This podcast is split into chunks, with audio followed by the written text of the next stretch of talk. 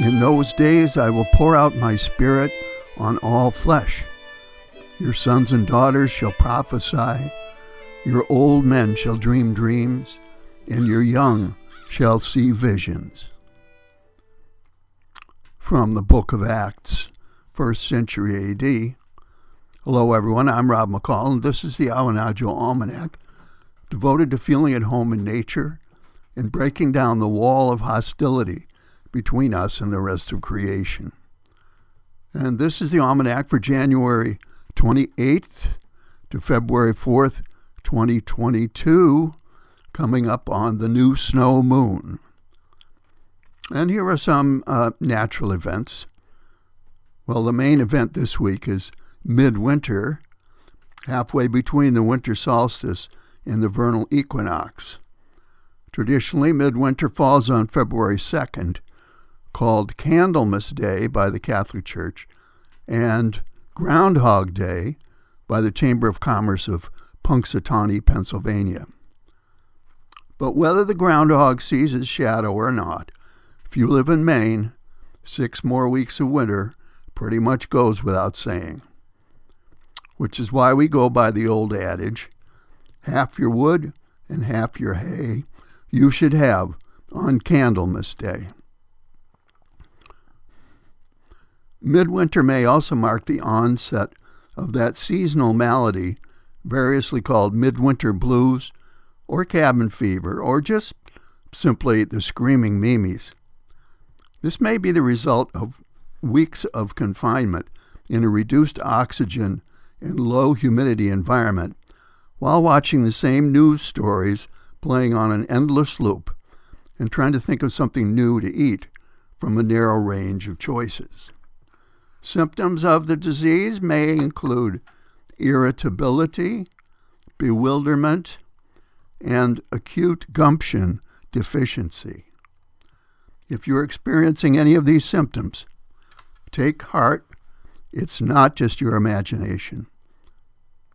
Or maybe it is, because increased imagination uh, may also be a symptom. We'll get to that in a minute. But fear not. This disease has its own cure built right in because the second half of winter has spring to look forward to, whereas the first half of winter had only more winter ahead. The days are already noticeably longer. We will soon see signs that the sap is rising, with tiny icicles hanging from broken twigs on, on the maple trees. We will hear a new song from the chickadees, and we will hear the sharp calls of courting woodpeckers off in the woods and bald eagles high overhead.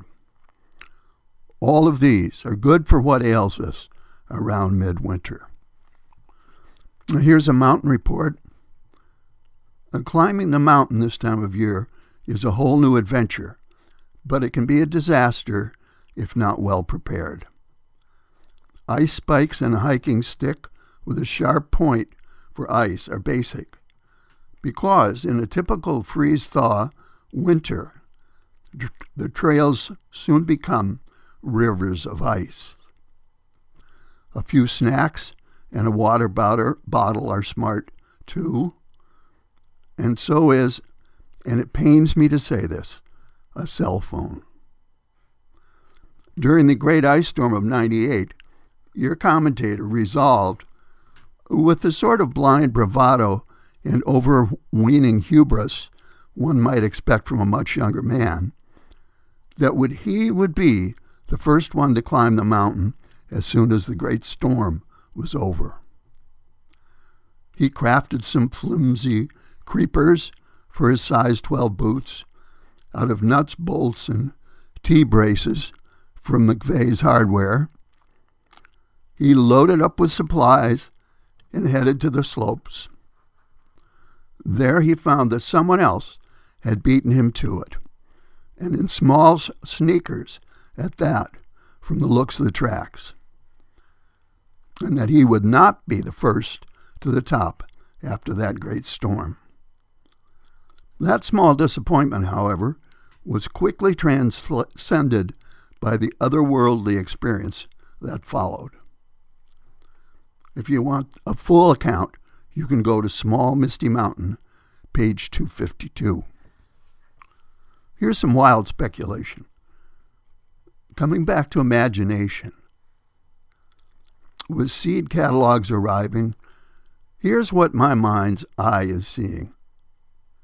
It sees vacant and abandoned houses inhabited by new Americans with new paint, bright gardens of flowers and vegetables. It sees estates once visited by wealthy owners for just a few weeks in summer, occupied year round by eager caretakers cultivating idle fields. It sees humans of every hue, from black to caramel, to bronze to buff to pink, coming here eagerly, raising children and big red tomatoes and giant pumpkins, and volunteering at the school, the library, and the fire department. It sees abandoned churches filled on Fridays, Saturdays, and Sundays. And it sees the farmers market overflowing the town center with colorful art, craft, sights, smells, and local food for everyone. That's this old man's midwinter dream. And what's yours? And finally, a couple of seed pods for you. First one from Henry David Thoreau. If you have built castles in the air, your work need not be lost. Now put foundations under them. And from the book of Proverbs Where there is no vision, the people perish.